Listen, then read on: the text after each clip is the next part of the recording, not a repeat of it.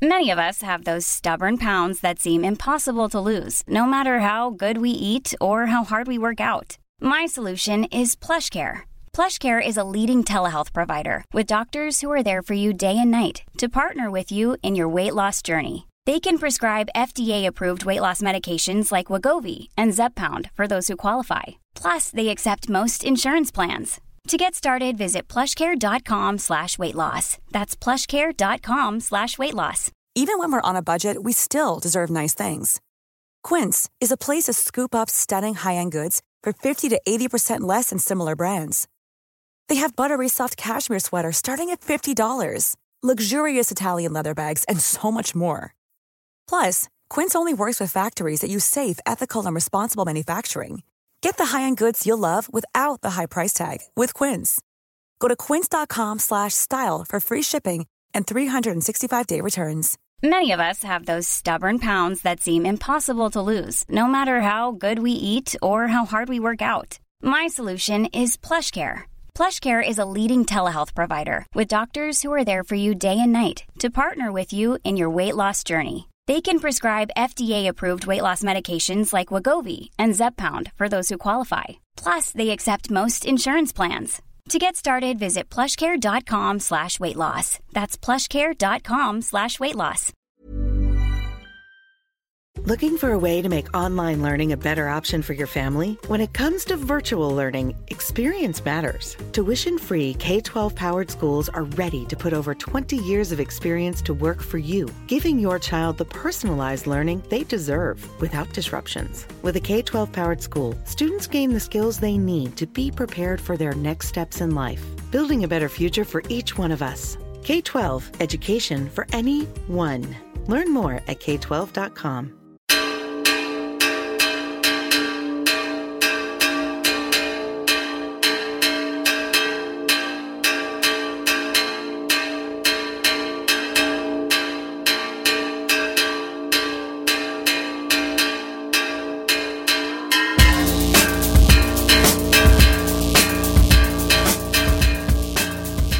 my name is Dave Hanratty, and there will be no encore. Welcome to episode 150 of the No Encore Music Podcast. Craig Fitzpatrick. I did not expect the episode to start, so the listeners already won up on me. Daithí Ó Drónaí. Hello, how are you now? I'm good, yeah. I hate this weather. this weather sucks. it's so horrible. It's really grim. You were trying to sell the, the idea that tomorrow is like the first day of Tomorrow spring. is the first That's day of to- spring. It's total oh, are we doing this? No, I What checked are it you, out. March it's the 20 twentieth, twentieth of March. That makes no, No. sense. Start of it. Like, Spring four equinox. seasons, mate, divided into seasons, like like three months at a time. People get this wrong. The winter is November, December, January. So now, technically, as this podcast It's spring. dropping, I it's agree. spring. Yeah. You can come at me with your fucking weird uh, Mayan calendar. Although I do nonsense feel like or August deserves to be in summer, but someone Deserves. has to. Yeah, I Uh, know. yeah, Let's- exactly. Let's make a you have to think about it the of other end. August is definitely summer. August deserves to, a month. And in yes, fairness, it does. it's yeah. colder We've put in now- a lot of good work over It's years. colder so- now than it was the start of December as well. So. yeah, do you know, which is concerning. Uh, I think for the For the few- planet. For the planet, yeah. It's too cold right now to be rainy as well. It feels Right. like it should just be like snow, something nice. I'm really regretting Cut even us going, some going slack. down this path. Music podcast. Weather talk, It's weather music, patter. Music podcast, guys. And uh, I want to say thanks to last week's uh, generous, gracious co-host Michael Fry. He did a great job. Very, for very coming into good. the studio, got a lot. Funny of nice, man. Got a lot, no, a lot of nice feedback on that episode. We've got a lot of nice feedback on the show since coming back, actually, and we've noticed a bit of a bump in the listenership, which is nice. Yes. Uh, it sa- Welcome. says that we're Welcome doing the to all right the new thing, I guess. I don't know what that means. But uh, I would implore you to do just one thing if you enjoy this show. Just one thing, and that's this. Go tell your friends about it. About it. Go tell your friends about it. About it. Go tell them what you know, what you seen, how I roll. That's right. Do what the man says. Tell your friends about it. Word of mouth. Organic. It's great. The real SEO. Vintage, throwback. right. So let's get it going. Last Friday, Daithí and I went to the Three Arena and attended a quite bizarre show. Yeah. it was What happened? I, like, So- I haven't been following this whatsoever. So it was Ben Howard, Yeah. um, who the last time I saw him, he was playing at Electric Picnic, and it was a very kind of a quiet, non-festival type gig that was very, very quiet. And I was like, this doesn't go down well in a festival. Like it just seems really, really weird. And I was expecting much different uh, for a kind of a proper show of Yeah. his own, and it really wasn't great, was it? No, it wasn't great, and I'm not really. I don't know him that much. Uh, I was kind of like, you know, I went on a whim, effectively, and dragged Yeah. Daithí with me. Uh, so I didn't really know what to anticipate. Apart from I had been told before that he can be quite moody. He doesn't play his hits. You know, it's kind This of. is strange to me because I just assumed, you know, you think Ben Howard thinks safe bare hands. You Mm. know, I don't know Fair why. enough, no. There's a there's a new album, um, and I'm pretty sure like he is now playing almost exclusively from this new album, and it seems wildly different from his previous stuff. Is He that true? played the entirety of the album, I believe, and he played a couple of tracks off Mm. other stuff, but didn't really. It's not very engaging. It's very ambient, very drawn out. It reminded me of that Smash Pumpkins gig I went to way back when, which was just terrible. Lots of jamming. Um, not really, like like I said, not engaging. He didn't engage with the audience himself directly until about halfway through, and even then, it was just like, "All right, Devin, how you doing?" That was about it. Like, and the stage setup he was just as like like indistinguishable as all his other musicians. It wasn't a great looking show. Crowd couldn't really get into it, and what it led to, like even when there weren't dips in the audio, of which there were many, I've never heard at like a headline show the level of chatter. Right. It was genuinely like main stage at a festival bad so odd. throughout the entire Yeah. arena. So like what fundamentally came away to me was this is not an arena show. Yeah, This th- is that not- was that was the takeaway as well. It's almost like he he has too much of an audience for what he's actually presenting. I think know so. what I mean, I feel like it, it would have worked a lot better inside the Olympia, but even Yeah. then, I don't know how well it would have worked. And like, look, people chatting at gigs is the worst thing ever. But I don't know how much blame I can really apportion to the crowd because people were kind of, what what's happening? What why are why are we being Why is he doing this to us? why why is there such a why is there and, such and a it, barrier? it wasn't just from where we were as well. I mean, so I was went out to the bathroom um, about two songs before the end, and there was full crowds of people leaving. And then when you checked on Twitter, there was a proper like a Twitter good lot of people like, on fire, man. really giving out to him, like atting him and telling him how bad he was, and like So it was no one was strange. like popping down to the pub for an acoustic session afterwards. That's another thing. Sorry, yeah, I, I noticed that uh, Bastille had to cancel Yeah. their gig there on the Sunday, which led to the inevitable messages in the sure as responses day turns to night. being like, "Well, some of us have travelled from Cork. We've got a hotel and everything, and babysitter. You selfish bastards!" And very much like, "Would you not get like? Would you not hire some instruments and do an acoustic gig? Like, it doesn't make any sense. This always It happens. doesn't. It's just always happens. It's like I'm like, has it become a joke? Is No. everyone being ironic and we're No, not getting they're it? not. They're being they're being entitled, and they don't understand that like sometimes tragedies befall people, and essentially they couldn't get their gear over, so it was tragic for the That's gear. your emo album title. Sometimes tragedies befall people. no, it's called tragedies befall. yeah, try to. Oh, sorry. Yeah, opening for she made me love. Professional She musician. made me love. She, she made me learn to love October. Uh, your friends in September. Your friends in September. That's, That's my favorite thing. That's the The, Facebook thing. If you click on someone's profile, your friends in September. What an emo band! what a bill! uh, not a dry eye in the house that night. So essentially, people were upset about the Bastille thing, and again, it just it's just like it's, it, it raises a strange debate about fan entitlement and like what do you get when you buy a ticket? Like, I guess you've you've had to cancel gigs before, surely. I think I've only ever cancelled like one gig. I'm pretty sure. Wow. Iron Man over here. What happened there for the anomaly that that was? Um, this was like earlier on in my career, and I was playing in um, Body and Soul, and I got out of Body and Soul to get on a train to go to Sligo for another festival. And this was before I was driving, and I was getting a train with all my gear. And I got as far as the train station, and I realized that my uh, ATM card was um, completely empty of money.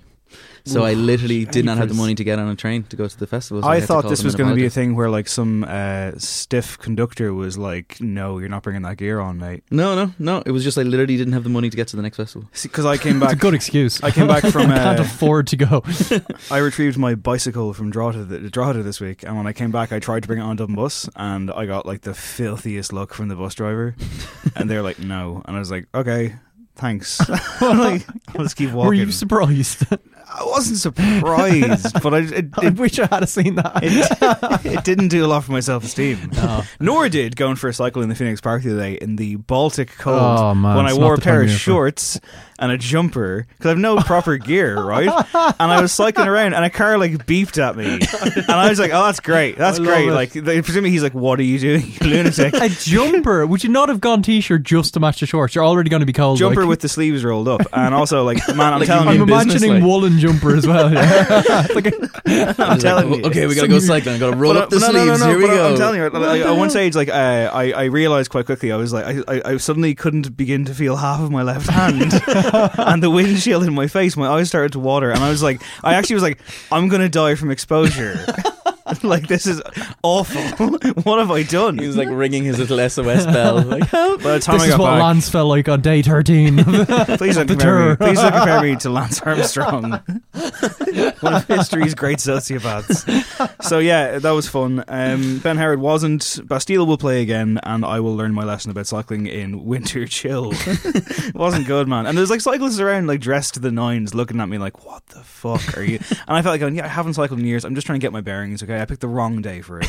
I'll figure it all out." you will figure it out. So uh, busy weekend last weekend. Before we before we uh, review several things, Greg, what did you do last weekend? Uh, I just chilled at home, did some washing. Did you watch the Bros documentary? Yeah, I've seen it. It's amazing. So we've all many seen it now. quotables. I think we've all seen it. Yeah. it first aired. It first aired over Christmas, I believe, and I, I just saw people kind of talking about it. Bros, for anyone who doesn't know, were a pop group. I mean, like the documentary was Phenomenon. Kind of, well, pheno- yeah, I suppose zeitgeist. Um, the documentary is really bad at like giving you context for stuff. It is. Like it it's just kind of. assumes a lot of Yeah, it just opens in media res and never explains like who they were. That there was other member in the band who Oh, never he gets never gets never mentioned. gets mentioned ever. You see him, and it's just like, who, who is Who that, is that guy? guy? And everyone's like, no, no, that that doesn't so exist. the, it focuses on Matt and Luke Goss, brothers, twins. Although there was like what, like thirteen minutes in the difference or something. Yeah. uh, who were in this uh, '80s pop phenomenon. They're genuinely huge. Like they, they really, really were. Like it, was kind of like you know One Direction style, Beatlemania style. People Yeah. like screaming at airports and like fainting when they hugged them. And they had a hell of a look. You know, like uh, platinum bleach blonde spiked hair and leather jackets with a neckerchief going on and big jeans. Uh, they had a couple of tunes. One of which was uh, "When Will I Be Famous," which is a fucking belter. That's the Great only one. I know, though. Yeah. Um, Great song. It's kind of funny because like they were as big as that, and, and the documentary proves that. But I don't really feel like they have much of like a legacy. no, or there's no legacy. That's a good, yeah. No really legacy, point. yeah. The, the documentary is called uh, After the Screaming Stops, which was a Terry Wogan thing when he said to them, you know, what will you do after the screaming stops? And this is basically what they're focusing on. So it's a reunion that they're doing, and they kind of reconvene for this thing together. Now, essentially, Matt Goss in particular, out of the two lads, is the most David Brent, Alan Partridge hybrid ever. like, some of his quotes are just It's astonishing. incredible. Like, Where he yeah, said, yeah. uh, because of St- uh, Stevie Wonder, he learned to be superstitious. Uh, he was Not to at- be at one point- superstitious. Sorry. at one point, like a bouncer took a picture of him in the bath, and he was like, you know, luckily there was bubbles, so it was okay. Sorry, he, no, no, no, no, no. He said I was just taking a 15 minute nap in the bath, and I was like, "What? That is the most deranged thing. What are you doing?" Like, Uh, everyone has to be on the same page, or else you can't turn the page. Is another yeah, thing. because you might have to learn something as you go to the next. Yeah. he also said, uh, "Yeah, H O M E really spells out home for him." Because it was like, but then uh, my favorite one was when he described his relationship with his brother Luke, even though they hate each other. Yeah, like he said, because it's like you know. He's he's a he's a rectangle. Was it? Oh yeah, we're both rectangles. No, no, So you're- like, he's he- a rectangle and he- I'm a rectangle. He's a rectangle and I'm a Um, rectangle, we and that makes square. a square, and therefore that's a fortress. We're fortress. Yeah. and then at the end, he's trying to like he's trying to like do this big thing where he keeps mixing all these metaphors about like going down one way roads. yeah, yeah. He's trying And to he- thank the film He crew. He keeps adding these metaphors, and I'm like, pick one and just fucking stick with it. He's so like, if there's 15 one-way streets and there's one two-way street, and we've met in the middle, there's also you've helped us one. meet There's in one the bizarre bit as well where they're hanging around the like the council estate that they Oh, grew the up Conkers. in. Yeah. Oh, the conkers. Yeah, And the Matt- biggest problem in England. and Matt is, Goss uh, randomly turns into that Stewart Lee sketch where he says, you know, no these one can days, conkers anymore. these days, if you say you're British, they'll throw you in prison. And it's like, what? Look, look that sketch up, but but yeah, Matt Oh, the pyrotechnics as well. The Mike- illusion of real pyros.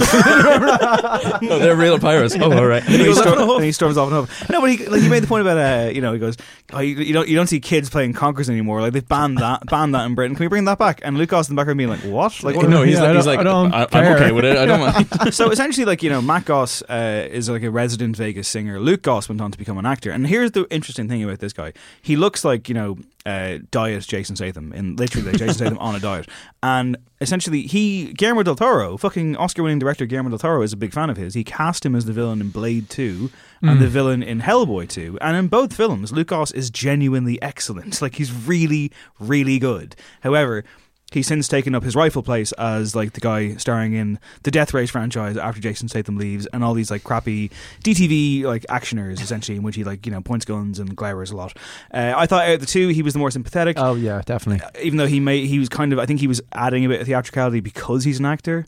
It's just a strange documentary because like they're in this weird Spinal Tap Metallica s delusional situation for the most of it, but every now and then they'll talk about their sister who died yeah, young it's really emotional. and their honestly. mother and all that kind of stuff. And that was like you do come away from it kind of feeling like a little bit of like like when they finally do the gig, you're kind of happy for them that it goes Oh, off. yeah, it's to be honest, I think it's feel like good. like it- the thing that makes it from a like if it was just the kind of the David Brent type stuff, it would be a good documentary. But what makes it a really great documentary is like you actually do feel for them movie Yeah. in the end. Yeah, definitely. It like it does it does open up this really interesting idea of like you know there's two people in a band, and I'd say this happens with all sorts of boy boy bands and girl bands and stuff where like one person's in the mega spotlight and the other person it's like this smashing of, of two egos having a really really hard time, and it's actually a really interesting watch from those parts. There's some really like weird tense parts where they're having like full on arguments with each other, and it's just like oh my god I can't watch this anymore. It's like insane. We'll be talking about another boy band later on the show when we review the album by Backstreet Boys. That's coming up. But uh, I can't wait. much more uh, formal and respectable fare from me this weekend when I watched NXT Takeover and the Royal Rumble. I woke up on Monday morning and looked at my phone, and the WhatsApp group had like 392 unseen I was, there as messages. well. I was just like, are you fucking kidding me? What happened? I Josh- missed the wrestling references. So the like, group chat, yeah, group chat there, myself and Josh were uh, we both stayed up and watched the Royal Rumble till like five in the morning, and we're messaging back and forth. And Cullen was there for a bit of it as well. And Cullen was like, "I have to go to bed now, lads. Can I'm a grown up. can you throw in can you throw in some non wrestling like stuff to pad this out at the end?" So I don't. yeah, like so I'm I too had no to idea what I was coming into. I was just like, what is this weird padding from Dave? Immediately gave up. I was like, fuck this. I'm not, no Did way. you put it on mute? Did you? I did, I put Uh, it on for fuck's sake, man. Uh, so essentially, yeah, I, uh, uh, you know, uh, every now and then the show we talk about wrestling. NXT Takeover, as ever, was great. Royal Rumble was incredibly long. I mean, Jesus Christ, man, it goes on till five a.m. There's no Yeah. need for it, none. But it was a bit of crack. Uh, And is it still just to get a title shot at WrestleMania? yeah, there's now a men's Royal Rumble and a women's Royal Rumble. Becky Lynch won the women's Royal Rumble. Congrats uh, her. having- Good Irish stock, having I'm guessing. lost in the opening match, in a really good match against Asuka, and then came back in when an injury happened to someone else, and she took her spot. Big crowd reaction. Uh, yeah, it was. I I actually turned it off during the men's Royal Rumble because I was like, I'm just I'm tired and Is there anyone still in it that I would know from the late 90s to early 90s? um.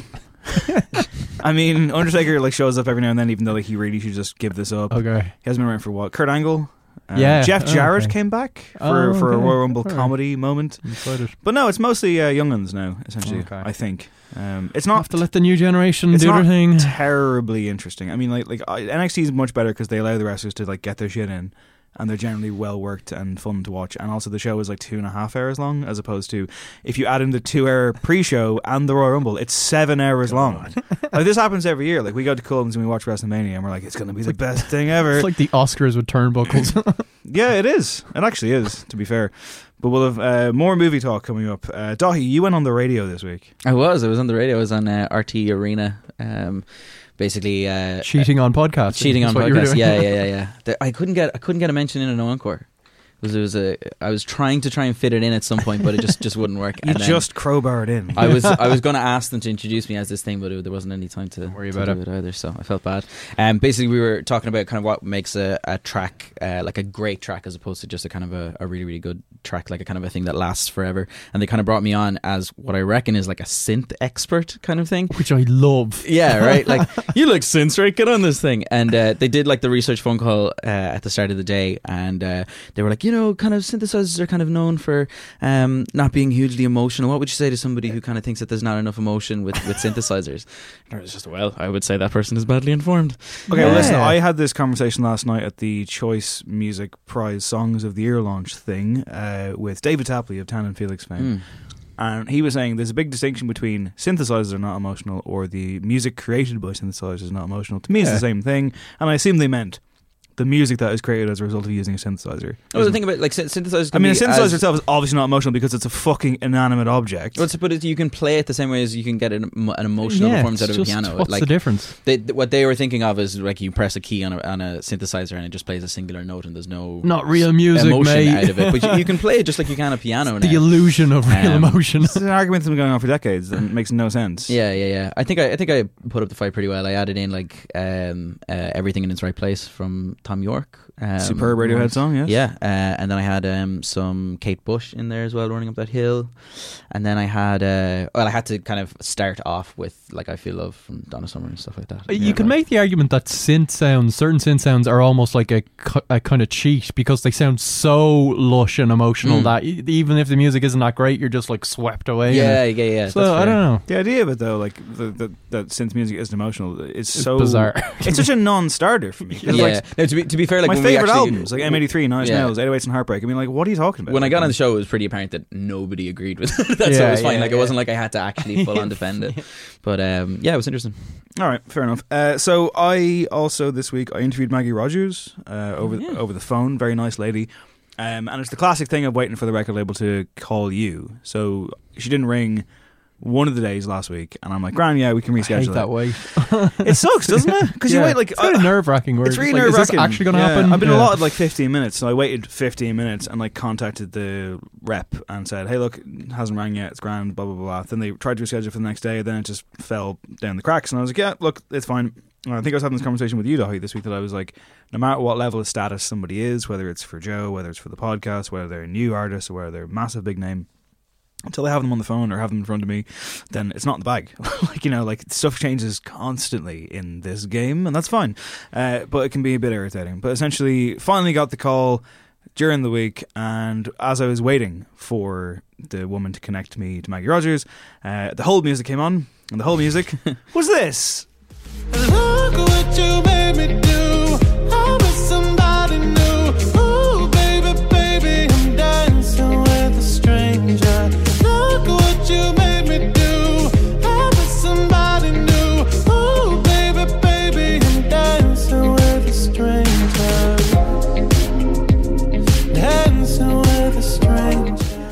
As uh, as noted on the show a few weeks ago, I can't escape this song or Sam Smith or the generic club chart. I couldn't believe it. I, my jaw was on the fucking floor. Is there any such thing as good hold music though? What would what would suit you? So as you was this the whole music for the record label?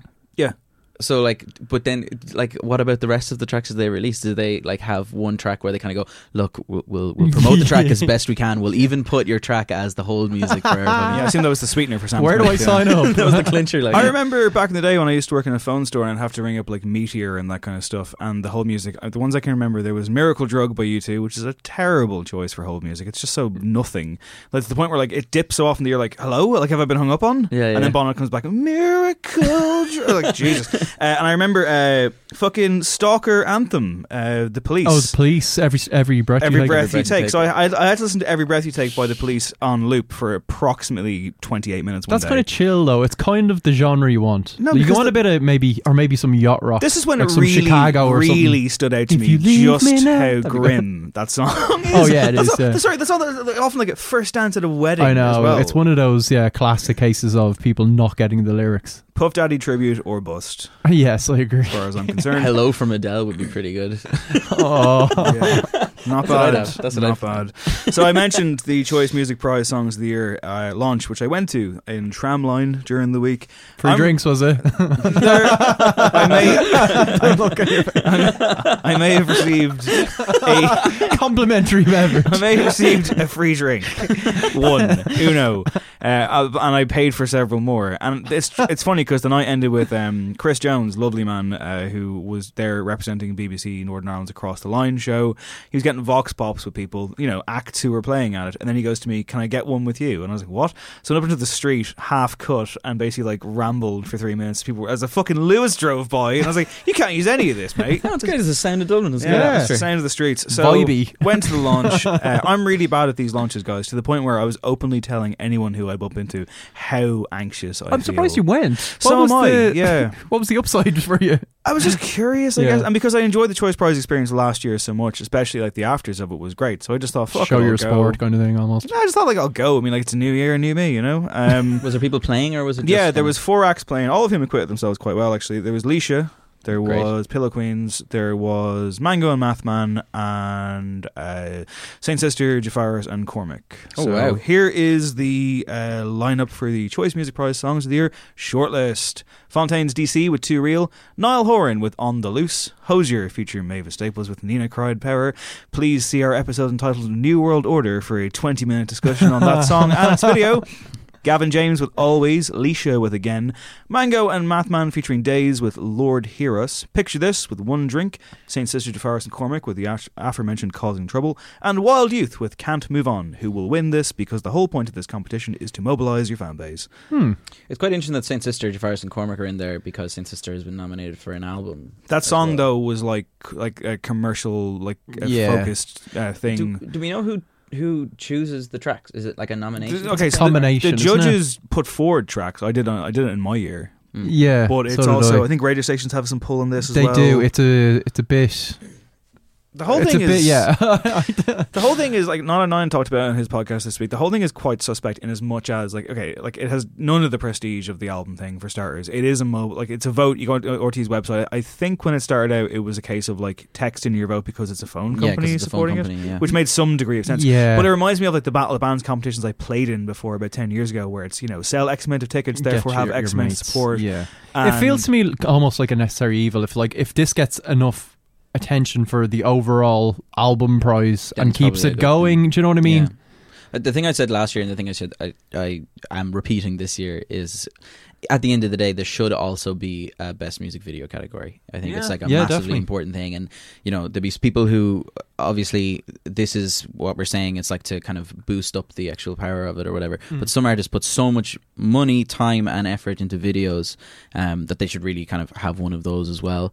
Um, there's a couple of omissions on this as well. I was just quite surprised by. I mean, Talos, Kansas, for instance. Sorry, I've one. also omitted. Yeah. I've also omitted one from this list. I don't know how I've done this, but sorry, but Pillow Queens are on the list as well with Gay Girls. I don't, That's I don't right, know- yeah, I don't know why. it's That not might have been in my copy and pasting. I'm sorry. Well- getting getting the running order prepared for you. Unbelievable. Unbelievable. so yeah, they're in there as well, and they Uh, played last night. So Talos is missing out of that. I think Crystal Clear had a song called Neutron Dance was one of the biggest. That of was the year. huge. Yeah. Um, Orla Gartland had a track called "I Go Crazy," which I thought should be in there. Our friend Lila Vargan should be probably in there as well. I would say. Um, and then Kit Philippa as well, who I saw in Other Voices this year, who was amazing. What sticks out to you from the list that is though? Like, is there anything here that you're thinking, yeah, no, who cares? In terms of what is likely to win, or well, I mean, like, I, I, I mean, like like, I think what is what it is over. likely to win is people who campaign for. Yeah, it. like Chase something. Nabby won it last year, and they were signed to a new label, and they obviously had a lot of kind of push behind them, and they have a fan base that would care about that kind of thing. I mean, would imagine Picture This would probably have. I yeah, think, good yeah. sense of this. Wild Youth versus Picture This. I'd say Wild Youth win this because I think that they will mobilize their fans Yeah. more than Picture This will. If Um, puts out one tweet, it'll be game over. He won't. He won't though. Yeah, He won't, I no, don't he think won't. will. Um, like, it's a strange one. I mean, this feels more selected and curated than anything else. It feels more like the combination of commercial faves and rising talent. Um, it's flawed, but you're not going to get like a Bad Bones on there. Like I think should have been on there last year. Like that was my pick for the number one slot with you. I think that that was yeah. highly omitted last year. But like ultimately. I don't think anyone kind of takes it too seriously. No. and it's a good excuse to be fair for like I, I know RTÉ 2fm are obviously the sponsors and they do that thing where they play Irish music all day to kind of jazz it up, and that is a good thing. Yeah, yeah. Um, I mean, you'd like that. Um, you'd like to think that like it would go to somebody who kind of deserves it, who, who, who could use it to their advantage more. Like I, I would love to see Leisha win, for instance. I don't know how you use it to your advantage. I don't know what it gives you. Like, it doesn't Well, give I mean, it it's doesn't give you ten grand. Like, you know, no, it doesn't. But it, at least it's like your name goes all over the place. so, Yeah. like, People might check it out. It'll be Wild Youth with that song from the ad, basically. From that song from the by the uh, yeah. Okay. so, uh, uh, can't get away from it, lads. Fyre Festival still burning. nice. Hashtag subpoena. Hashtag subpoena. Two agencies representing supermodels Bella Hadid, Hailey Bieber, and Emily Ratajkowski might soon be forced to reveal details about the payments that they received from convicted fraudster Billy McFarland. Kadahi, this is your chickens come home to roost. You were the one banging this drum. You're saying these influencers got away scot free. well, not now. Yeah, I mean, like the, the, I think across the board, a lot of people got off likely on that Netflix documentary in particular.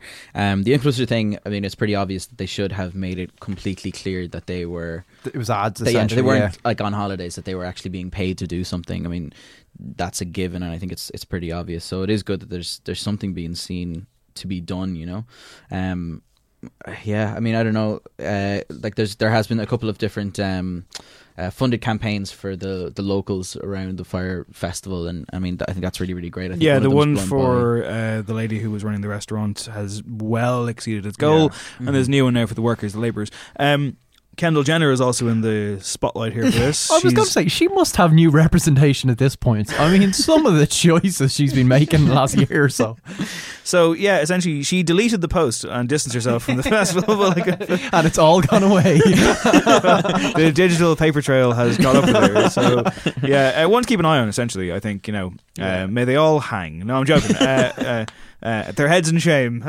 yes. That's what I meant. But uh, there, you know, like there are some heroes coming out of this as well, lads. You know, Andy King, for example, Oh, the man, Andy. the man who really should get a fucking sponsorship deal with Evian Water uh, for the rest of his life. time. We all know exactly what he did and did not do and was willing to do when it came to the festival. And he himself has spoken out now. Uh, he's gone viral, as he knows. He's not really into the internet game, so he didn't, he didn't even know what a meme was or how to pronounce it. But he did a little sit-down interview with Netflix and he said, I just don't want to be necessarily known as the blowjob king of the world. Now hold on. If he doesn't want to be known as that, his next sentences he could have rephrased. I'm blown away with the response to the documentary. Completely blown away.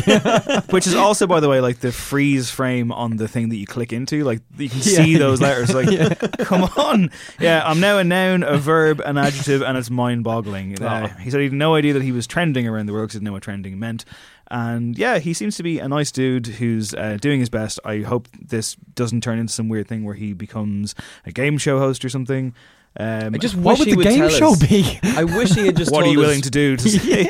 I just really, really Fear wish he, he, he had uh, like, like, a, like told us a little bit more about this part where just before he says it, he goes, "Well, this probably won't go anywhere." So I just Yeah. say, like, just tell me what the, what did you think He you just were seems like a about? Like, naive man. He seems like a, like a nice, crazy. well-meaning dude who probably doesn't have a lot of street smarts. Oh Uh, but he also, you know, he used to he used the platform to How often does that happen on the street? depends what street. he used the platform to also push those GoFundMe. So yeah, Yeah, I, I hope guy. there's, I hope there's no He's a good skeletons guy, in his closet. He seems like a good guy. Uh, Peter Jackson, uh, Oscar-winning director, who apparently was knighted, by the way, Sir Peter Jackson. I'm reading. For what? I don't know, like fucking Services to New Zealand? I suppose it's Commonwealth? Services- I I don't know. suppose it is common. Yeah, maybe. services making maybe. increasingly shit films. I don't know. I mean, uh, he's back again, and he's uh, making a documentary about the Beatles. Seems an odd choice for him. Uh, I guess he's a fan, is he? He must I be guess a fan. so. It's like a. Scorsese, Uh, Stones type thing. Yeah, based maybe. around 55 hours of never released footage of the lads in the studio, uh, shot in 1969 over the month of January. Uh, the, the studio, band was falling apart. the studio sessions that produced uh, "Let It Be" and uh, an Academy Award-winning title song. Uh, Craig, we know that I'm not a big Beatles guy. Will, Yeah. will you be watching? Uh, I don't think I will, to be honest. I'm amazed that 55 hours of material hasn't seen the light of day until now. Hmm. How much stuff do you have left in the vaults, like? Um, and he's gone on to say, like, the 55 hours and 140 hours of audio made available to us. Sure, this movie will be the ultimate flying wall. Um, he also says, actually, you know, people says, you know, say they were after each other's throats and it was just like drama in the studio. I didn't find that with these clips. They're actually getting along. Brilliant, great, great, great selling sell. point to the yeah. documentary there. Yeah, yeah. Yeah, he said the, the reality is different than the myth. I'm going to give you a tame experience, not like the Bros documentary, essentially. Uh, yeah, thrilled and honoured, blah, blah, blah, blah, blah. Uh, it's untitled, coming out. Full cooperation of Sir Paul McCartney, Sir Ringo Starr, Yoko Ono Lennon, and Olivia Harrison. So it's kind of like, I guess they'll tone it all down, much like uh, straight out of Compton, basically, you know? Probably. Having executive producers on I'm board. sure it won't be as fun as Hard Day's Night or something like that. Have you watched the Beatles films? Because they're No. actually quite entertaining. I have Just not, as no. films. Check them out. Some Sunday You afternoon. know I'm not going to. Some Sunday afternoon. I got the joke. uh, keeping in the music and movies theme, uh, Brian May has apologised, uh, not for his hair, but for uh, defending Bryan Singer, the Bohemian Rhapsody director. Uh, at least he was director until he was taken off the project and replaced by Dexter Fletcher. Uh, an Instagram comment went around s- telling Brian May to unfollow Bryan Singer on Instagram uh, in the wake of uh, a lengthy piece written by The Atlantic detailing accusations of sexual misconduct and assault uh, at Bryan Singer, uh, which is a very tough read, by the way. Um, and essentially, May responded to this person saying, Unfollow your man, and said, You need to look after your own business and stop telling me what to do. You need to learn to respect the fact that a man or a woman is innocent until proven guilty. Now, don't get me wrong, we're all for due process, but he had to know that that comment would Yeah. not go down well, and it didn't, did it, Craig? No, certainly didn't. He was um, roundly attacked for it, and on Friday he offered a public apology. Um, he addressed the woman directly, um, who had received the initial comment. Said, "My response was a result of my perception that someone was telling me what to do. No one tells me what to do. I play guitar for Queen. Who do you think you are? I now realise that I was completely wrong in thinking that you were actually just trying to protect me, for which I thank you. I am mortified to discover the effect my words produced. I had no idea that saying someone was innocent until proven guilty could be interpreted as defending Bryan Singer. I had absolutely no intention That of doing that. That almost sounds sarcastic. Like. It Doesn't it? does yeah. a little bit, yeah. Um, so yeah, Brian May, like, uh, I've never really taken him seriously ever since he like said that, like, Well, he's a- leave Mika alone. Remember Isn't that? he a neurophysicist or he's a? They didn't. Doesn't he Could have some crazy? He's big into badgers as well, yeah, He's big into badgers. He's big into telescopes. I think. and rock music. he doesn't seem great with the internet though. But do you remember a couple of years ago when like that there was that story of him um, attacking Candy Crush? He'd, there was some com- there was some like tweet from Candy Crush being like, "We've got all new candies and all new games. Come check us out." And underneath was Brian May being like, "If I get a comment like this again, I'll like fucking do something about it. You scumbags never respond." And like he clearly thought they were like, I don't know, DMing him or something. What the hell? Some weird thing. So he's clearly a dude that isn't quite sure how his accounts work, and so he's your classic Irish. he's an older man. Facebook dad. Yeah, yeah, yeah, yeah. Okay. Um, I'm going to use this Give to the opportunity to, plug something, guys. Uh, something's coming, lads. So some bonus no encore content. If you like the show as is, it's changing. It's not changing. We're, we're expanding it a little bit. So uh, every now and then on the show, we do like you know review movie review corner because uh, you know we all watch movies. Apart from Craig, who only watches them once a year. Hold on. You never go to the cinema I was ever. I, I was at the cinema with you this year. when? Heat. For Heat. That's two weeks that ago. doesn't count. That's a film from 1995. like, if anything, that actually somehow you're way makes- behind. Yeah, You're way Monster behind. Coffee Book. Yeah, brilliant. Uh, it was very good though. It was great. So essentially, um, what we're going to do is we're going to have a new kind of, I guess, spin off, but it'll be on this podcast feed. Uh, I'm not selling this very well because I'm, it's still kind of cooking in the microwave, as it were. Oh, because it's going to be called No Popcorn. uh, thank you, Craig, for the name. and essentially, uh, starting next month, date to be determined, uh, and hopefully once a month. We'll see how the frequency is, but definitely, I'm, I'm promising at least once a month here. Uh, Are, you- are you going to say like there will be no popcorn? Is that actually going to happen? I've yet to decide the. Oh, come on. Can I just on, get you to what the show to. is? if you haven't figured it This out already. This is the show. It's just that line. It lives and dies by that line. we're going to review uh, films essentially, and the way we're going to do this is this. It has to have a connection to music. So whether it's a musical, a biopic, or a documentary, Or contain music. or no silent film. as long as it has Unless there's a piano accompaniment in the corner. as long as it has non-diegetic sound. Uh, the alternative to this would be that like it can have a really tenuous link to music. So if like David Bowie is in it for five minutes, that will count. So, Okay. I- so I'm look forward to the Twin Peaks viewing, which I will be uh, joining you for. I'm- look, uh, uh, listen, I'm open to suggestion at No Encore Show on Twitter or at Hanready Dave on Twitter. Uh, give me some ideas. But the first one we're going to do is Bohemian Rhapsody. Mm. We're going to review Bohemian Rhapsody next month before the Oscars, hopefully quite soon. Have either of you seen that film yet? I've yet to watch it, but uh, I have not seen it either. my so- guest for that show Mm. will be Michael Pope of Le Galaxie fame. Oh, amazing! Himself a big fan of synths and movies. It's the and perfect combination. he has noted to me that Bohemian Rhapsody, quote, enraged him. so, I often see him on Twitter being enraged by film. Though, Yeah, so he's this should be generally enraged. yeah, he's an yeah. angry In man. an amusing way, though. yeah, Just in a playful way. Yeah. I think he's doing okay. So very soon, because like, it, uh, I, I said I said next month, but of course it's now February as of the podcast launching. So keep keep an eye on that feed, So man. spring or yeah, yeah. Yeah, so no popcorn coming very soon. Send me your suggestions. Tenuous link to music, music documentary, blah blah blah blah blah. Let's get it done. Uh, this week on Spotify, there's been some there's been some shady dealings, Daithí. This is kind of a confusing story because uh, basically Spotify users noticed unusual activity in their accounts, and there was unfamiliar songs mysteriously uh, mysteriously appearing in their listening history, um, and they kind of had these really really big streaming numbers. Now it turned out that the artists were. Um, Basically, fake artists. They didn't really seem like they were real people. Um, it's a really confusing story because it's it's something to do with how um, people broke into. Uh, there was a Facebook security b- breach, right? Yeah, There's been more than one. It's something to do with them Yeah. jumping onto like the access tokens when you link your Facebook and Spotify, and just basically being able to get into people's accounts and Yeah. stream these really shitty short tracks of theirs from users' accounts. I think that's what it is.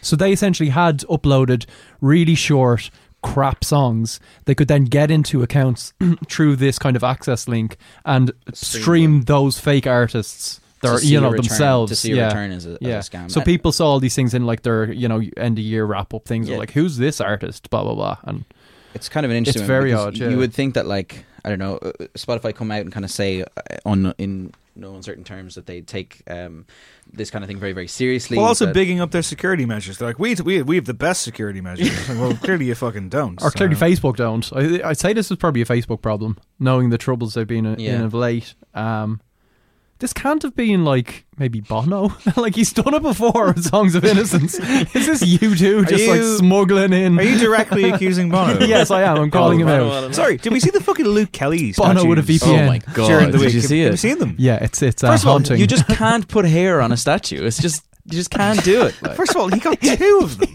Like- That's the episode title. no, it is not. No, You it's not. can't put No, hair it's on- not. I can't knew. put hair on I the fucking statue. knew. I knew you were thinking that as Daithí said it. It isn't. It absolutely isn't. Oh, it should be That the is- podcast it is. title. We should rename the show. you can't put hair on a statue. But you can't. You definitely can't. yeah, what were you thinking, Dublin Oh. City Council? to be fair, or both of them are pretty shocking. But that decapitated head one is crazy. Man, like. it is fucked up. the photograph of Michael D. Higgins standing in front of it, and it's like, run, Michael, he's gonna get you. But like statue makers aren't what they used to be. Because when you see all like statues from the 1800s, they all look kind of noble and realistic and cool. Yeah, yeah. And then every new one, like some He looks in shitty pain, Ronaldo like. thing, or like I'm sorry, they're like, all crap. Statue makers aren't what they used to be. What do you live in like Deadwood?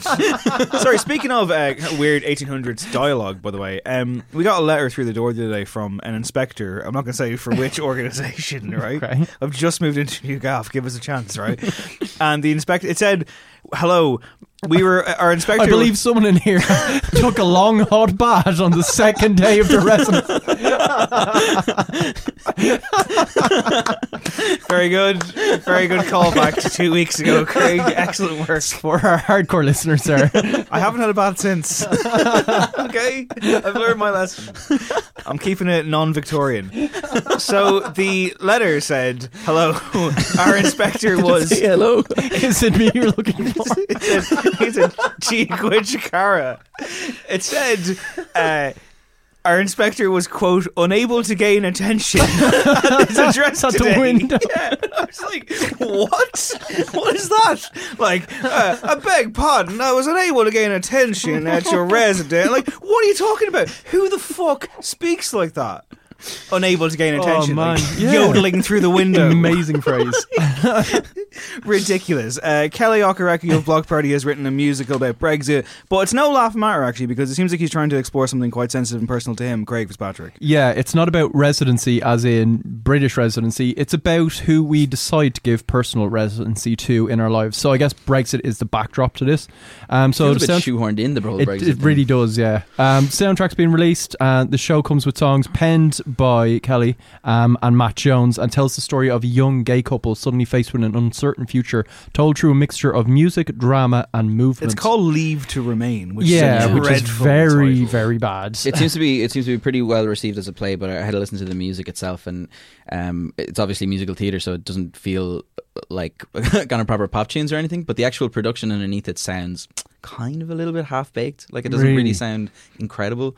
Um, so I think the music might have taken a hit here for the actual. Musical It wouldn't be like. Kele Okereke to have ambition and not match it. I mean, Oh. so it's kind of strange. No, to be fair, I saw a thing during the week because uh, Pitchfork were ragging on Weezer, and rightly fucking so. And they were saying, not a big fan of the Teal album. No, I'm not. uh, they said, "What band has disappointed you, or what act has disappointed you the most?" And I found myself like trying to think of a funny answer to it, and then I couldn't really think of any answer to it, and I settled on Bloc Party Mm, because they had so much promise, yeah. and then it just all went to shit. the Blaze. That's too soon. Like, is it not? Too, have you written I'm, them call- off? calling it the Blaze. Yeah. Yeah. I'm calling it. I'm calling it the Blaze are cancelled. Wow, that's a hot take. And as for you, Craig, Um, The collected works of Bloodfight. Ludwig van Bloc Beethoven. Party's a really good shout. I think. Um, It kind of has to be, right? I mean, yeah, Who the else? fall off was immense. I can't. The Cork art- artist Oscar Benzo. I don't know if either of you've heard of Oscar Benzo. Uh, he wrote a song called bell. "Polo's Life," which was quite a really, really excellent song. But he hasn't he hasn't delivered the goods since. I will put M83 in there if they continue. If Anthony Gonzalez continues down this weird. Do you know road. what? I went back to Junk recently. You're not going to say There's about three or four songs that are worth a takeaway. I kind of I can stand the cheesy eighties a, thing. yeah, no, there's a couple like- of moments on it, but it's as a as a whole thing. Like what a come down. yeah, yeah, particularly after the double album. Yeah, Yeah. but All right. anyway, Uh, what else we got here, guys? As I struggle Harry, to the Harry Styles. tattoo, Harry think needs a Styles. Yeah, yeah, someone got a tattoo of Harry Styles' face Um, on, On her, their on her face. face. yeah, yeah, yeah. a US singer called Kelsy Karter. Um, basically, she was about to release a track called Harry, um, and is obviously a big fan of Harry Styles, or uh, appears to be. She got a. A tattoo, which I don't think anybody's really sure if it's fake or not, but she got a. It, it appears that she's gotten a, a tattoo of Harry Styles' face on her cheek, um, and it looks absolutely ridiculous. Now, I think this is a like a very big stunt because she's after getting like she went from something like five thousand followers on Instagram to seventy five thousand by now. But I think if she is using it as a kind of a, a marketing stunt, which technically works, like the song isn't actually that bad at all. But the problem is now when you go through her Instagram posts, it's like really apparent that the horrible toxic One Direction fans have now like completely like they're abusing her so badly Really? online and stuff and it's really really horrible. And you see this all the time like with all of these kind of stands of the all the one direction guys. They're some of the most horrible horrible fans that you've ever come across. They're really really terrible people. Um and they really really 12-year-olds. i'm telling you they're they're really like they seem to have this like insane protection protect the Yeah, person at all costs very kind of thing. like, so if you go through her uh, the comments on her instagram and everything it's absolutely horrible. And if she did use this as a kind of a marketing ploy i do not think that she's actually seen the the fallout of all these fans because they've obviously like really really gone to town on Stan her. Now, culture. horrible. yeah. Surely logic would dictate they take her in as one of their own. absolutely But- not like So because what they're like, their oh, what is she- their argument? she's like, only doing this to get attention oh, okay. and like it's she's a whole using thing. Harry. yeah and Okay. and now it's just evolved into just absolute Stan culture is horrific. I, abuse. I, it's it's a subject I really want to explore more. I, I'm very interested in writing a feature about it. I'm just not quite sure how to go about it, but I'm uh, kind of in research mode on that. But I will say, like, I saw a thing even today where, like, uh, the actor Timothée Chalamet, hmm who I guess like a lot of women are like, you know, he's the cutest, we love him, and it's like he was pictured celebrating Kid Cudi's 35th birthday. Happy birthday. Uh, happy birthday, yeah, absolutely to Scott and Miss Cudi. Uh, so it was Kid Cudi, Kanye West, Pete Davidson, and Timothée Chalamet hanging out. the boys And all the comments are like, you know, oh no, Timothée. Oh, Timothée's cancelled now. Oh, like the, you're going in a bad path. Uh, like this, this is not the move. And and even like just really like like it, it just devolves. And like this is the kind of fucked up thing about stan culture. You see, like you know, uh, if someone like if Lady Gaga like takes a picture next to I don't know like Sarah Paulson or somebody. Uh, you'll have comments being like, "We love uh, a great couple like this. We stan a queen," and I'm like, "It's just disgusting. Like, who are these? It's actually quite scary, isn't people. it? well, the, the problem is, is that there are people who have like they're kind of you know very very um they're living their entire lives online and they have these like communities built around it so there's all these like followers who are the real proper stan fa- fans and i've seen it a lot with the one direction guys in particular where there's these huge communities of people who are all on different forums and when they decide to do something they, they decide to do it as a team and they completely dehumanize the whole thing because all it is is just pictures on a screen you know they're not really looking at this as a real thing Their avatars are also like usually like not Horan. Or Exactly. Like, They're also all very, very young people who are doing stuff online that nobody is monitoring, um, who kind of don't see the consequence of their actions at all. I, I'm really, really horrified by some of the stuff I see. I've even Um, seen some stuff before where like let's say Ariana Grande, who's quite a prolific Twitter user, like if she tweets something and like replies to someone, Mm. even if she just says haha in a reply, like all the replies then would be like, Oh my god, you're so blessed, oh my god, she replied to you, oh like oh Mhm. and like people have that in their bio, like Ariana replied on like 14th Yeah, of yeah, whatever, and it's just this really dangerous culture that as Doggy says, no one's really regulating. Uh, where are the parents? That's what I'm saying, lads. But I mean, is this that was a joke. is it really a new phenomenon? Like, you, there's always been kind of It's almost cults media. around It It is certain. a new it's amplified. But the yeah. its problem It's is it's visible. amplified Yeah. and It's also visible to us completely dehumanized because Yeah, yeah, whereas yeah. say say the original stand culture might have been like with the Beatles or something. Yeah. They're still they're real people who go to these gigs and stand around and actually talk to each other face to face. There's a certain level of effort you have exactly. to go to. Yeah. Whereas now it's like, oh, this person is going out with, um, say, Niall Horan, and I am going to like abuse this person Yeah. continuously Until they break until up. they break up. So that Which I, does it's happen. that kind of ownership thing, This you, stuff Dave, you were talking about It earlier completely in one of the happens. earlier It's stories. really where pure it's- yeah. entitlement to, to, to a level that becomes incredibly toxic. Like I say, I want to write a feature about it. If I do, I'm pro- uh, my working title is "Dear Stands," but I'm sure I'm sure like Vice have already written it with that exact headline. But I do really want to look into it because like I want to explore like because to be fair, there must be a positive element to it as well to some degree. There has to be like a middle Surely ground. There has to be some sort of sense of community thing. I remember, I remember people were kind of talking about apparently all the Jedward stands when they were younger have now grown up, and there's actually a really nice community apparently of friends who all kind of met each other by being Jedward fans. who Fandom is just a friends weird It's going to be like- like, like- kids that are conceived because of Jedward. Probably. I don't know where I went with that sentence, but anyway. Uh, I mean, I was going to say the fandom is a strange thing, and uh, it's not like on this show that we worship anybody like they're a god or anything. And on that note, Frank Ocean, how is it? hit that music. Attention everyone, one, one. Shut up. Craig on Kanye.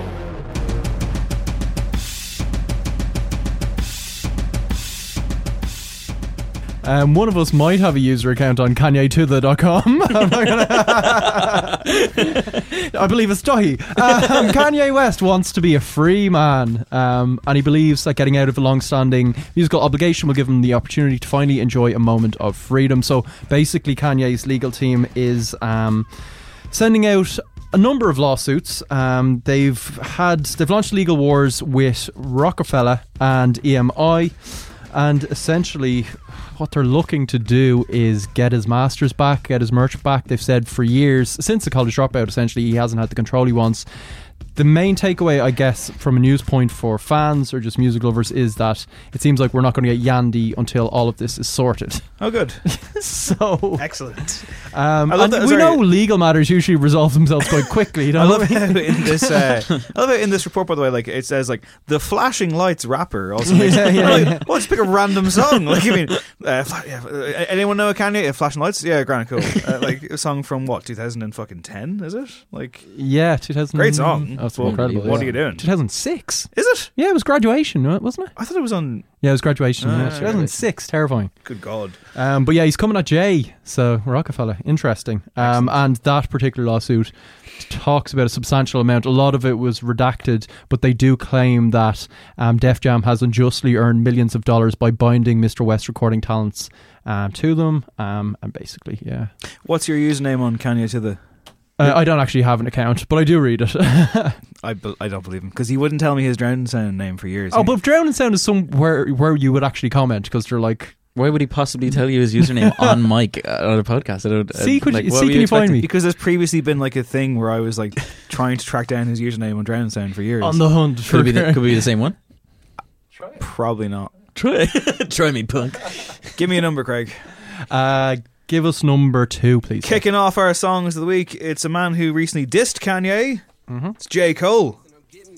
The real ones been dying, the fake ones is lit. The game is off balance, I'm back on my shit. The Bentley is dirty, my sneakers is dirty, but that's how I like it. You all on my dick, I'm all in my bag. As hard as it get, I do not store powder. I might take a sip, I might hit the blunt, but I'm liable to trip. I ain't popping no pill, but you do as you wish. I roll with some fiends, I love them to death. I got a few mil, but not all of them rich. What good is the bread if my niggas is broke? What good is first class if my niggas can't sit? That's my next mission, that's why I can't quit. Just like LeBron, get my niggas more chips. Just put the rollie right back on my wrist. This watch came from Drizzy, he gave me a gift. Back when the rap game was praying like this. Like- That song's called Middle Child. Uh, anyone hear the middle child? Uh, no, I'm the oldest. Eldest, yeah. I'm the baby. You could tell. You could tell. Shocked. oh, what does that mean? what does that mean? Is that lovable and energetic and Yeah, yeah. youthful? The baby of the group. Yeah, you look young and do. well rested. One of those. One of those is true. Do uh, what do you think of the song, guys? Um, Um, I'm not loving and that's that. I think the bars are good, but the actual production in it feels a little cheap. And the problem is that the the bar is so high right now with this type of stuff that like it just falls a bit because just the production isn't interesting at all. You know, I would put him on the same level in terms of rap prowess as say, you know, um, whatever it was on Daytona, but Daytona's pr- production is so much better than Mm. this. I felt anyway. I don't know. For I don't quite get the J Cole thing. I like. I don't know. People talk about him like he's on the modern kind of Mount Rushmore of rappers, and like he does have a good flow, but I think he doesn't have a huge amount of depth. Like he can be quite pedestrian. Like He there's doesn't not a lot actually of, say a lot on this yeah, either. it's He's kind quite of defending obvious Drake and didactic. and stuff. Um, I agree with you on the beat. It's a T minus beat. Um, who hasn't been around a lot of late, and this sounds like something The horns that he had cheap on it. Yeah, Like, it sounds like somebody had lying around. Like Yeah, it doesn't yeah, yeah. sound like this was his big kind of comeback. It's it's almost a loop. Like it's it's yeah, it doesn't really go anywhere. Made mm-hmm. no impression on me whatsoever. Give me a I'll go for number three, please. All right, it's Wiley, and he's brought along Idris Elba, Stefflon Don, and Sean Paul. The song is called Boasty. Back on and on, on, never push that button, my girl down, but I go and timid. Once you broke out, broke out and fling it. Once your body shaking up to the limit. Once you wild out to wild it to S to the base, Stefflon Don and mid on edges. Is it? Bossy, bossy. I came to rap it up, do my thing. Sabi put me on the gram and a remix thing. Hold tight Wiley with the Pacino flow. Godfather part two, call me De Niro. I came to win, battle me, that's a sin. Disrespect, man, get a slap on the chin. Man, a king in a top, all Larry, man, a big DJ. So I've started reading that book about grime, the Dan Hancox book. Oh, wow, yeah. Inner City Pressure. I was sent a fucking proof of it like a year ago, and, I, and now uh, now that I've seen everyone else is reading it, I'm like, I should probably read the book. so I picked it up, uh, alarming neon yellow cover and all. Uh, I'm barely into it, but it does describe Wiley early doors as the godfather of grime. Yeah, I really, really like this track. Um, it's a very that kind of it has that real BBC Radio One feel to it. Um, I think it's the best thing. Well, you- well, you- you're BBC imagining- Radio. It's the weekend. You're imagining MistaJam introducing it, are? Absolutely, completely. It's like one of those songs where you could hear somebody speaking over half the parts. hottest, of it hottest record- record in the world, world, world, world. world. Um, it's one of the best things I've heard Sean Paul do in a, in a long time. Well, yeah. fairness. He fucking kills He this one. kills it. He's back. Uh, is it? Idris not so much. Idris Elba It is just, it just sounds g- a bit goofy. Like he, like it's a bit weird. It sounds What's he like- going on about? it sounds like your he's dad just- installing Yeah, your yeah, yeah, yeah. skybox. No ghosting. Does your dad come in like in the middle of like a grime session? Yeah, I love, No, I in love fairness, to know he- Ghosty Brewer. He's like, he yeah, does- I wrote this myself. So yeah, no. he does have talk to me. credibility because he, he is a genuine, like a really good DJ, and has does like loads of really, really good DJ sets. So he, He does have like a bit of credibility on that. But like, it, he's just he just always kind of seems just a little bit too goofy. Yeah, for he this has kind his of own resident advisor page. Good for him. Uh, I thought Stefflon Don was the standout here. I think so too. Yeah, she Yeah. was- she was really, Although, really good. I mean, she doesn't. I don't, is she is she distinctive enough? Like to be like to not be compared to who she's going to be compared to? Um, yeah, I mean, yeah, I don't I've- know. I've seen her, seen her do some interesting stuff. Really? know. Yeah. Yeah. Um, I enjoyed the just- track, although the tunes- it's- it's a bit listless, isn't it? It's listless, and like also it does. Sorry, it does that grime thing of like it has the video game kind of sound effects and stuff, and it almost sounds mocking because it's way more energetic But than this the is- track. Nah, like, it's a bop. I loved it. This Oh. is a Right. perfect example for Cullum and his seasonal affective music disorder. Yes. What is this doing out in January? Yeah, It's like, yeah, That's yeah. true. This is the most like you know Forbidden Fruit uh-huh. weekend, like fucking, you know, like spin and their cars driving around blaring it into the festival. Lads, have a great weekend. Like I mean, like yeah, no, just me. I agree. We'll move on. We'll I move on. Give me I a agree. number. Give me a Four, number. please. Dad. It's the return of Hare Squead. We thought they were done, but they're not. The song is called 100 Miles. Baby, I know that you know that my grind is for you and my mama. I'm trying to keep it a hundred. I'm trying to keep it a hundred. I will find a way to your heart, baby. I will find a way. Just say the word, girl. Yeah. Please don't make me beg for it, cause I will run a hundred miles, baby. I'm gonna find a way. Just say the word, girl, girl, girl. Let's not waste time and FaceTime. Sit on top like that baseline, sweet like that grape wine. Oh, I got a. So yeah, uh, Hare Squead back now as a duo. A lot of promise about that act when they first kind of emerged. I saw them at Hard Working Class Heroes like three or four years ago, Hmm. uh, and it's weird because like, there was like fucking ten of them on stage, and then they kind of came out as trio. Yeah, they had a, they had a backing band for a while. And yeah, they just signed the- a big deal. Uh, it all fell apart. Uh, There Mhm. was promise there. What they were releasing was kind of good. It was good, kind of sun kissed, fun groove stuff. This is very much in that vein. Yeah. Uh, it, it doesn't really advance what they were doing a lot, but I really like that mood that they capture. I, th- I think they're very good at it. Daithí, Yeah. Daithí is grimacing to my right. Yeah, I don't know. I mean, this song sounds like it's emulating their kind of biggest track, which is Her Side Story, which is like an incredible. Mm. That's a great song, yeah. And like I kind of looked that up. Did you know that has 34 million listens on Get Spotify right now? I swear to God, it's What? massive. Yeah, yeah. And like, there's two different versions of it, and the other one has five million. Like, it's massive. Um, this track kind of sounds like a poor man's version of that, though. They they they do the the kind of the speed vocal kind of speed up effect again. Yeah. Um, And it's got the uh, Final Fantasy VII Costa del Sol yeah, yeah, yeah, yeah. uh, tropical thing going on. but it just it feels a bit listless, and I, I don't know. Like I, I, I it, this is definitely not one of the best songs. I guess. It's yeah, it's it's the same as the last track in that it shouldn't be out in January slash February. Do you know what I mean? It's um Spring.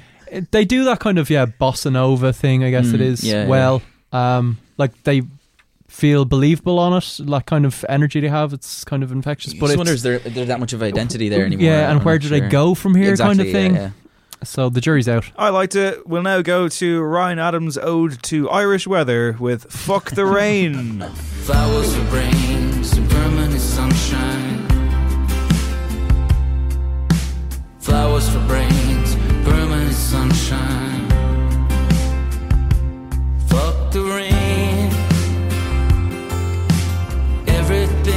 fine. Can we stop? Can we be alive? Processing the doubt. You think that the numbers. It was too easy, but I went for it. So, a couple of things about this track. It's pretty boring. That's one. Number two is I didn't want it in songs of the week. Number three is Oh, he's, wait, what? He's got a song Whoa. called What is this? He's got a song called "Fuck the Universe," which is infinitely better Yeah, and should be on Spotify, but isn't. And number four is I wanted the Gerard Way track in here. Okay. Oh, sorry. There you go. This- Gerard Are you Way. calling me out Gerard for my Way. Gerard Way did a cover. Did a cover of the Bangles? which which was a cover of Simon and Garfunkel. Oh, right, yeah, there you sorry, go. yeah. Hazy shade of winter. Yeah, yeah, Oh, all is forgiven. So Craig, on the other hand, went for his boy. Yes, because I'm sorry, it's not a cover for a Netflix series, and it's Ryan Adams. um, I will agree with you that this is very, you know, nondescript. It's guitar like, solo from John Mayer. Is that correct? yeah, which is kind of it sounds a bit phoned in and like your generic John Mayer thing. Um, these are the kind of songs that he can write in his sleep. Like it's nice. I kind of like the um, "Flowers for Brains" line. It's got a decent hook on repeated listens. Um, he's releasing at least two albums this year, which he does most years, I guess. Yay. Um, this is off the first one, which is going to be. This is it's kind of like Hype, Heartbreaker Light, really, isn't it? It's just very. He's been there, done that before. The, he actually released a song. uh, I, actually, I think it was played on BBC Radio. Uh, went up on YouTube and then was taken down. Called Manchester, which was much more kind of Smitsy and energetic, and was a great piece of writing. And that's off the album to come after this one. So that Okay. sounds way more promising, to be honest. That was like very convoluted, but look forward to the Ryan Adams' album after this one. is what I'm saying. Playing Dublin again, I believe. Olympia Yeah, Theatre, I think.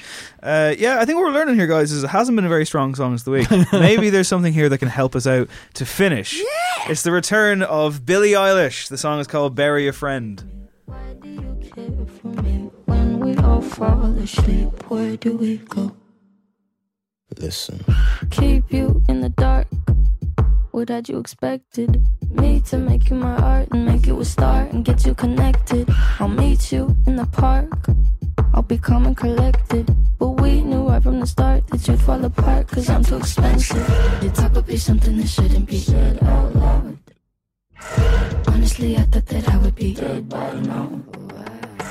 Calling security, keeping my head held down. It's the best song of the week. it's one of the best songs of the year so far. When it's, as soon as it came out, we, I was waiting for the. I was like, we just so happened to get it so that we were like six minutes before the release, and then when it came in, I put it into the chat and we was like, oh shit, it's a Dave Hanratty banger! Oh my god! yeah, you compare it to Black Skinhead, which I'm not fully hearing. it does. It Oh, has the oh, fucking same type of drum beat Yeah, stuff. it's the shuffle it's like a pop beat, yeah. version of yeah, like it's the thing. glam. It's the fucking the glam rock thing. Yeah. It's Gary Glitter. It's rock and roll bar two. It, well, it is. Don't make me once again Yeah. defend Call back to last week's episode. Dave's impassioned defense of. Anyway, moving on. Yeah, Um, please, changes up a please go back for context. And uh, I wasn't actually defending Gargoyles. Yeah, no, it was a crimes, musical. Sorry, go on. It changes up a lot, which is really, really great. Um, it has it's her most energetic track to date, I think. Um, produced and written by her brother again, which is the kind of the very regular thing. They're a really, really good duo, I think. And she also announced an album for March, which I presume we will be reviewing. Yeah, I think we'll be looking at that for sure. Uh, I'm excited by Billie Eilish. I find myself, uh, ever since that Vanity Fair interview, though, I find myself kind of being like, oh, fuck up, she's all right. Uh, I went back and I watched it again. I watched it Today. yesterday. I am less concerned for now. I think. Okay. I think it's a bit overplayed The interview. because yeah, I think anyone at that age, if you kind of shot them a year Yeah, but it's apart- also like- and she like. She's got like slightly less or different makeup, I think, and people are like, "Oh God, I don't know." I think she's fine. I think she's fine. She's Right. like, "Oh, I was so naive last year. I only had like six million followers, and do you know what I It- mean? it- it's a to be bit." fair- to be fair, yeah, it doesn't actually seem like she's kind of going like you know.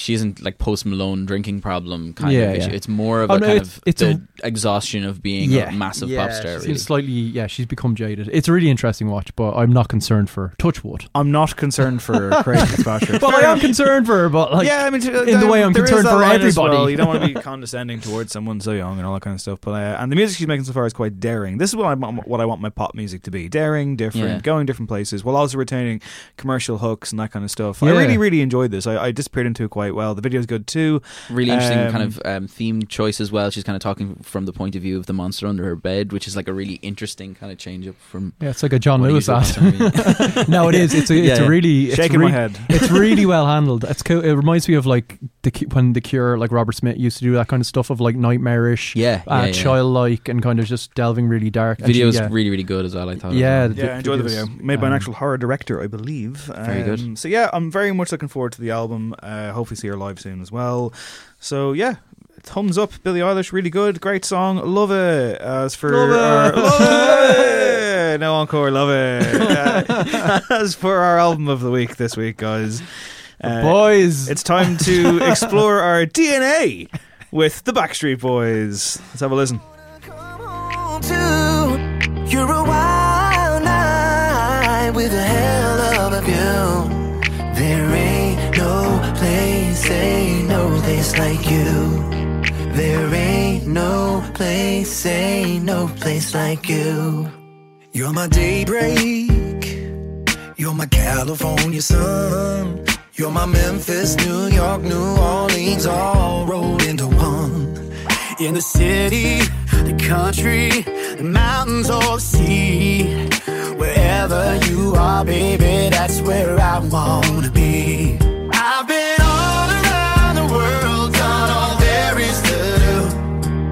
You'll always be the home I wanna come home to. You're a wild a hell of a view.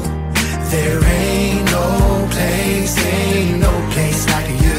So that's no place. It's track eight on a 12 track epic by the Backstreet Boys. They are, in fact, back doing the streets and the boys, whatever, whatever it is they do. With them back in in the street. They're I- back in the streets. I believe they have a double date coming up. Um, so, yeah, essentially, like, it's a strange one when you find yourself listening to this and being like, this sounds like it could have come out in 1998 for the most part. Although, I disagree. well, the trend chasing that does occur in this, Yeah. I think that they want to be Maroon 5. Yes, Now, one hundred percent. Let's start with some positives here. The opening track on this, "Don't Go Breaking My Heart," It's amazing. banger. It's fucking amazing. Yes. Yes. It is so. Yes. yeah, well done.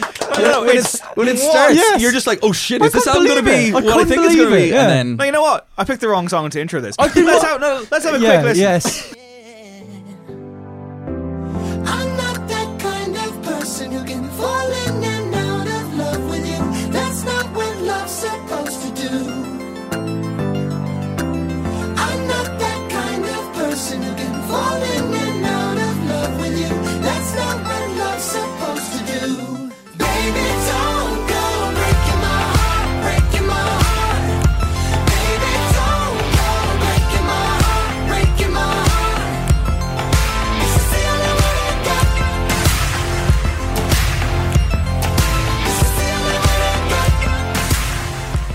that's Don't Go Break My Heart. What a song! I've been walking around playing it for people. Oh, Be it's like, amazing. Backstreet Boys It's back. so good. Sorry, who have you been playing it for? Everyone, headphones over. No, I Oh, haven't like done the shit. I mean doing the yeah, I mean doing the garbage. boombox garden up on your shoulder. I've Just been Change your life. suggesting it. Yeah. Okay, we're very excited now. Let's try and get some. Let's try and get some structure. Get our this, bearings. Yeah, let's try and get our bearings. like I guess the the problem is after that absolute banger of a track, there's like four or five of just poorer versions of that track, Yeah. and it's like diminishing less and less and less, and suddenly you realize they've written like six or seven songs here in a row that all have the same structure, they all have the same rough production, which I think is like a general trademark um, Backstreet Boys production. When you go back to the other albums, it does have this kind of similar run through, but the rest of them are, are quite boring, I would say. And then like some of them are just so weird. My second favorite track in this is Chateau, which is like one of the last Oh, couple of ones, and that track is hilarious because it has like these crazy lyrics. Like at one point in the verse, it's like, "Would you meet me at the chateau at a table? I'd get your favorite Chardonnay, yeah, because babe, you know, a bottle is a little bit too much to drink alone." Which is like it's like a shot across her. And then there's another track which is like uh, the "Baby I Want You Back" one. What was that one? Baby, I want you back. that, whatever, that, whatever that track is, and that one's amazing because Yes, it's like it. it's supposed to be like I'm sorry that I I like um, hurt you and like I, I want you back, but never once in the entire song does he actually apologize for absolutely anything. No, no, yeah, And it's like it's like, typical I wish it would just blow over. yeah, Like, yeah, exactly. and it's just like Well, that's- just oh, there's a lot of shit in the grand tradition of boy band songs, isn't it? Like Back for Good, he's just like whatever I said, I didn't mean it. All right, Let's focus on the important thing. I want you back for, good. Boy bands just do not know how to apologize. I think that's the Oh, big no, no, takeaway no, no. here. Dude, they are the original uh, gaslighting abusers who don't text back. That's what they are. So essentially, right, uh, there's also another track here which opens up with uh, Who are you, the sex police? yeah, Oh, yeah, yeah. My sex has ain't got no rules. which is very tone deaf. There's another track given which, the current climate. Well, there's another track. There's a track in here called Chances, which sounds like R. Kelly, like like the vocal. yeah, it's actually a good song though. I didn't like it at all. I thought it was very when good. he's like, w- what's his line? He goes, uh, can't uh, now. I think it's like, uh, what's a girl like you doing in a place Yeah, like yeah. this? What are the odds? I'm like, what is that? it's a tune, What is though. that? No, it's not a tune. It is a tune. No, it's I, not a I tune. had that as a highlight. Uh, do you know like the doo-wop song? They got a doo-wop song. Oh Yeah, yeah, that's them being it's like, "We've still got the acapella track, vocal right? chops. Yeah. And Their- that- their that- voices do sound great on this. Yeah, there's a the, the vocal can't producer was a guy called. Kuk Harrell, who's like quite no, He's the dude, isn't he? Like, yeah, uh, uh, yeah, yeah. He's like very not- well not literally. um, but like it, it, to be fair, like it is a really well produced album as you would expect. Glossy and the vocals. hell, I mean, I guess what people are looking for from a Backstreet Boys album is like these harmonies that sound absolutely incredible, and this does have that, right? Yeah, no, it does. Uh, like it's accomplished. It works. It's no disaster. It's them doing what they do. It's just more a case of are they a band at a time? Essentially, is what I'm wondering. I think the kind of the trend chasing that they do on this, it they're not embarrassed, but like it Yeah, doesn't yeah. embarrass them. It's not, like, It- over the top, like, they, they fit it in quite well. So it's not like reinventing the wheel. It is a bit stale in that it's like hopping on trends from a couple of Yeah. years ago, but th- they kind of wear it well. And like thematically, it's kind of their we're all like family men now, and we Which love is our wives. weird but it comes like- off. I was gonna say it comes off like they're like the newly divorced dad that's like bumped into not. his old Yeah, girlfriend, and he's One like, videos- "Oh, you're not happy in your marriage either, are you?" And like, I'll seduce one, you one now. of the videos is like them hanging out with their wife and kids, Yeah. like and being like, "Oh, isn't it great now?" And, and then there's like, uh, like the one that we heard first, "No Place." That's kind of strange because it totally works from like a kind of a Ryan Tedder esque, you know, pop song on the road point of view, but. In it, they are literally comparing women to locations and places. like they're like stripping them entirely of yeah, their humanity. You're my London, And New York, whatever. It's really Yeah, all rolled into yeah. one. there ain't no place uh, like whatever like you. Yeah. And it's just like right again. If I'm one of their wives, I'm probably like, yeah, you c- probably could have done a second draft on that. Yeah, like- But I feel like every Backstreet Boys album will have a song like that. That is their kind of like we need that track where it's like we've been on tour, but I'm back now, baby. Like Yeah, it's, yeah, you know what I mean? it's just like you can't don't Oh, sorry. mess with the Whoa, Backstreet Boys sorry, formula. sorry, it's like they're, they're the Bon Jovi of like aging boy band rockers, is it? They did call themselves in an interview recently the Rolling Stones of pop, which is amazing. That's excellent. Which I believe was the Beatles, in fairness, but anyway. Are they likable? yeah, yeah, they kind of against the odds. I think it's due to familiarity and the fact that they've made it this far. They did- they They're did- dorky enough to be likable. Yeah, I think they did quite a good interview with um, Esquire uh, in the last like two or three weeks on the build up to this, and they kind of have this very interesting thing where they're well aware that like as a boy band, you know, they had the kind of power of like Max Martin behind them at a certain point, and then when that went, they started dropping down, and they, Yeah. they kind of admit that they kind of weren't that cool. Um, I mean, they're massive Vegas stars, right? They like do sell out Vegas shows continually and everything, so like they have managed to keep the whole thing going. I'm just wondering if. Uh, yeah, and they do this other weird thing as well. Like in that interview, they kind of talk about, well, you know, this is like um, all of us coming together, and we're kind of giving each other like we're mixing all of our influences together to make Yeah, this one like, thing. what? And it was just like listening to the if same you are man, some like Maroon you're all 5 listening to very similar shit. Like and- Maybe the Drive soundtrack for the first track. I've They've seen Stranger Things. I have two more questions. Uh, did you enjoy it? Yeah, I was going to say I did not mind this repeating, but like when this finished with "Okay," which is not a great song, when it kicked back off immediately, I was like, "Yeah, I can listen to this entire thing again quite happily." It wasn't a chore. I found it quite listenable, but Yeah. each time I was doing it, I would be go, going back to the first track and going, yeah, yeah, Yes, yeah. yeah, and then it would just keep going on, and it would kind of like, I'd be doing something else, and it would just like meld into the background. It's actually a fine listen or whatever, grand, yeah. but it also does feel like a bit of a like a colossal waste of time to listen to all of these tracks. Like, And Yeah. finally, Most of this podcast is a colossal waste of time. I'm gonna cut that out. do, you want, do, you want, do you want to try that again? Will you go see them? oh yeah, let's all go see I them. think we really let's all should go, go, see them. right? can you imagine "Don't Go Breaking My Heart"? Yeah. Like, oh live? god, it'd be so good. Holy and they- shit! they're still doing the moves and everything. yeah, like, yeah. so. I know they got some bangers in their in their locker. Like, Yeah. I think we should no encore night out. Yes, yeah, that would be amazing. Would Hashtag no that. encore does Backstreet Boys. Yeah, yeah, yeah, yeah. Okay, so my score uh, nine out of ten for For- "Don't Go Breaking yes. My Heart." Song And, of the uh, year. I guess like five out of ten for the album. It's a it's a perfectly fine pop album. It- it's too long. yeah. uh, I'm not that invested in it, but you know, fair play, lads. it's like 37 minutes, isn't it? Is it? Maybe it's longer, and maybe I read that. wrong. Felt longer. Um, it's a six out of ten for me, but an enjoyable one. I think with this, like they do do they've got like the Vegas residency, but I think if they hit the road properly now, what this album does is it gives like the actual fans decent tracks to enjoy listening to. It's do you know what I mean? It's not just the old hits, so it's done what it was made to do. Six out of ten. Uh, I would probably go listen to "Don't Go Break My Heart" for a proper one. Listen to "Chateau" for the laugh, and then don't listen to the rest of it. So I would put about like a four or a five. All right. Okay, fair enough. Uh, in the other listening corner, I was uh, in a hipster coffee shop the other day, transcribing an interview, my favorite thing to do ever, and I shazammed the track that was playing overhead, and it turns out it was by a man called Christian Loeffler. I could have sworn I suggested this album to you last year. If you did, I just totally ignored you. Yeah. So the song was called Swim, hmm and the album's called Mare, Yeah. and I love it. It's an excellent album. It's, fucking really, great. really, really good. It's also really good for uh, coming in on like the, the fucking bus when it's dark kind and of it's like raining. ambient electronic, Dublin. chill out stuff, a bit like Bonobo or something like that, maybe. Um, speaking of which, my other listening this this week, I listened to Bonobo has a new track out this month called Ibrik, which is, if you like Bonobo, um, absolutely excellent, a good bop. Um, so yes, that's what I've been listening to. Uh, I've been listening to the album from Better Oblivion Community Center, which is uh, Conor Oberst and Phoe- Hmm. Phoebe Bridgers. It's really good, actually. I haven't like checked in with him in a long time. His 'cause hair's he very long of- now, isn't it? Is it? A bit too long. I don't know. It's a bit like a dog. when he's good, he's when he's good, he's amazing. Dog, shaggy dog look aside.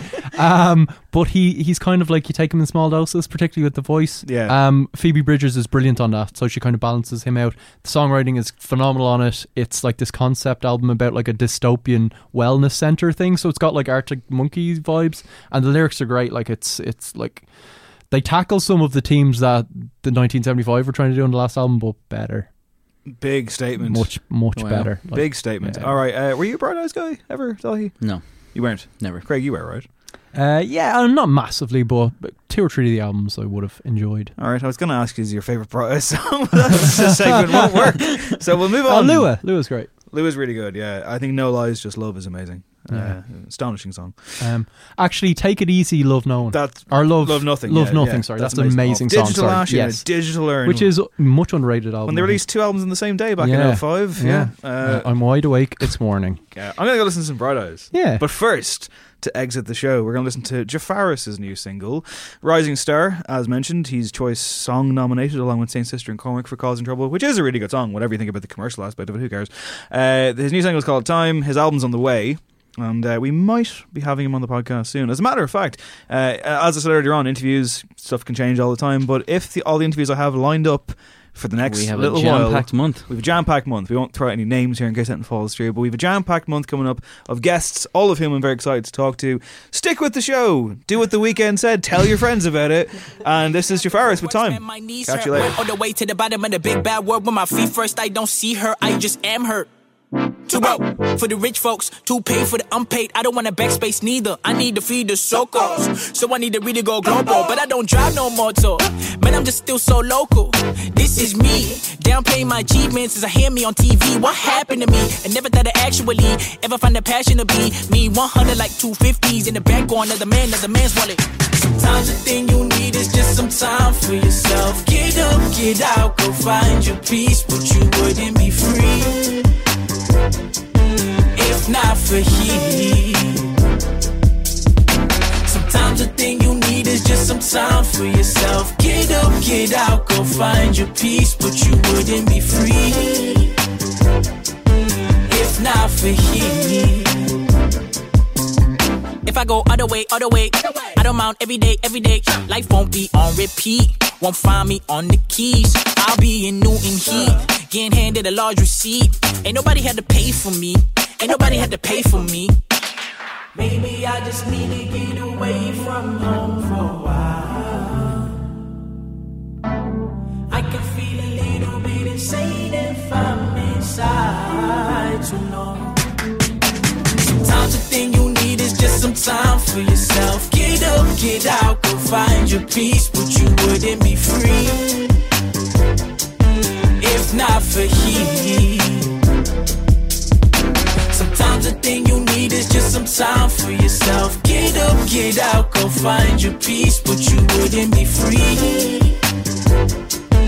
if not for he. Too cool for the effort, all that talk is expected. I wanna say off record, I'm about to be the man in these streets. Might go the Pan and fly free. Don't want bigger chains or Gucci. Big money might make you the man you see. You see, one hell of a wise guy. You got a heavily bright mind, but still just set up for five guys. You didn't wanna go deep. But fortunately, I came to mess up your sleep. I came to pull off your sheets. I wanna, I wanna, I wanna see you. Not through the people, baby. Don't wanna pre you. No, I believe you. You know I believe in you, yeah. Sometimes the thing you just some time for yourself. Get up, get out, go find your peace, but you wouldn't be free if not for he. Sometimes the thing you need is just some time for yourself. Get up, get out, go find your peace, but you wouldn't be free if not for he.